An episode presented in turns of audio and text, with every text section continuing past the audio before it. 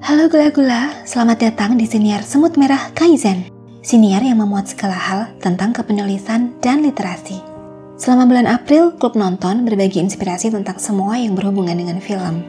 Di episode yang bertepatan dengan Hari Angkutan Umum Nasional ini, saya bertanya-tanya, sejauh apa angkutan umum bawa kita selama ini? Apakah hanya menuju satu titik ke titik berikutnya? Ataukah ada hal lain yang muncul?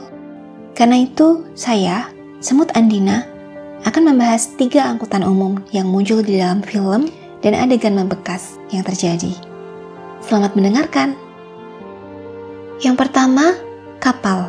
Angkutan umum ini muncul dalam film Brooklyn tahun 2015 yang membawa tokoh utamanya dari Irlandia menuju Amerika. Adegan dalam kapal ini disajikan di awal dan di akhir film yang mengkontraskan transformasi tokoh dari yang sebelumnya takut menghadapi dunia baru menjadi seseorang yang berani memutuskan, meski sempat bimbang memilih antara yang membuatnya merasa ditemukan atau pada yang hadir kemudian.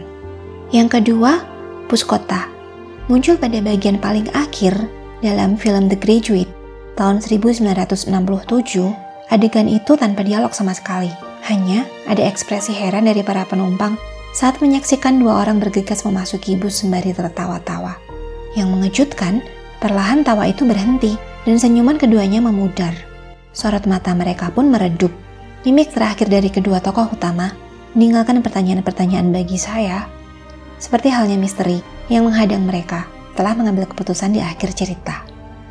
Yang terakhir, pesawat.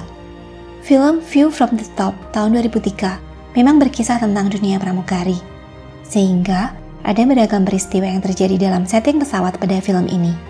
Pada salah satu bagiannya adalah adegan di dalam pesawat yang menggambarkan kebimbangan hati pramugari. Bagian ini mewakili perasaan yang terkadang terbelah antara pekerjaan dan apa pun atau siapa pun yang ditinggalkan untuk itu.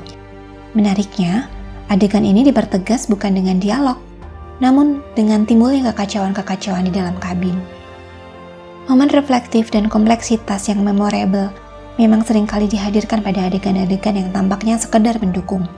Namun jika diganti, bukan tidak mungkin ada potensi memengaruhi plot cerita.